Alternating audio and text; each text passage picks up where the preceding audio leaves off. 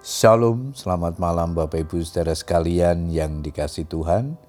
Kita bersyukur kepada Tuhan malam hari ini kembali kita boleh datang kepada Tuhan untuk menaikkan ucapan syukur dan doa-doa kita kepadanya.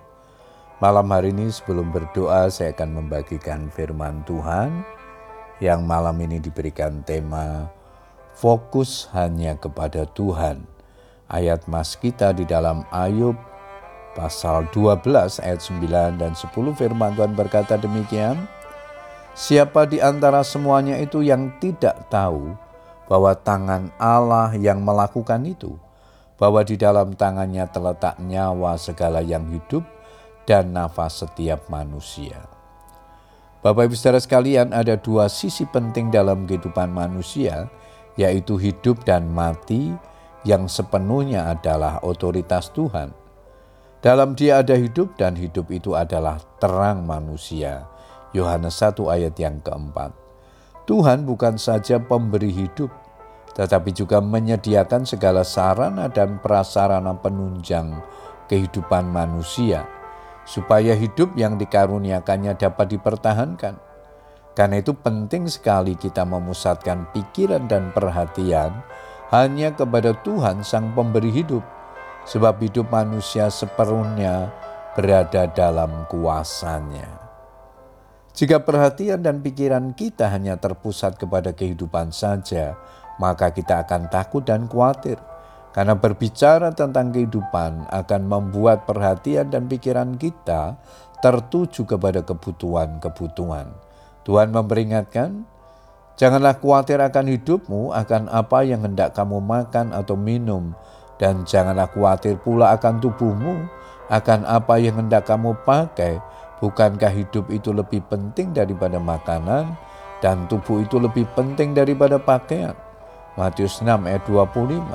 Sebaliknya kalau arah pandang kita senantiasa tertuju kepada Tuhan, Sang Pemilik kehidupan, kita akan menjalani hidup dengan penuh ucapan syukur sebab apa yang tidak pernah dilihat oleh mata, dan tidak pernah didengar oleh telinga dan yang tidak pernah timbul dalam hati manusia, semuanya disediakan Allah untuk mereka yang mengasihi Dia. 1 Korintus 2 ayat yang ke-9. Kematian adalah rahasia Tuhan. Tak satu pun manusia tahu kapan kematian itu datang menghampirinya. Jika kita hanya memusatkan pikiran dan perhatian pada kematian, kita pun akan dihantui oleh rasa takut dan khawatir.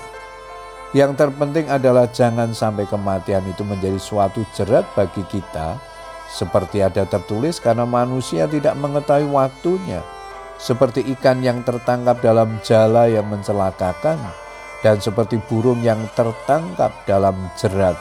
Begitulah anak-anak manusia terjerat pada waktu yang malang.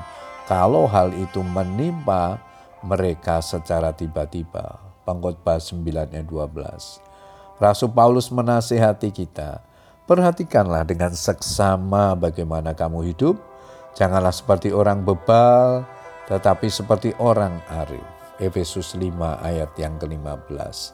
Puji Tuhan Bapak Ibu Saudara sekalian, biarlah fokus perhatian kita tidak kepada perkara-perkara dunia yang sementara, tetapi fokus perhatian kita kepada Tuhan, Sang Pemberi hidup, Sang Penjamin hidup yang akan memelihara kehidupan kita. Selamat berdoa, tetap berharap kepadanya, Tuhan Yesus memberkati. Amin.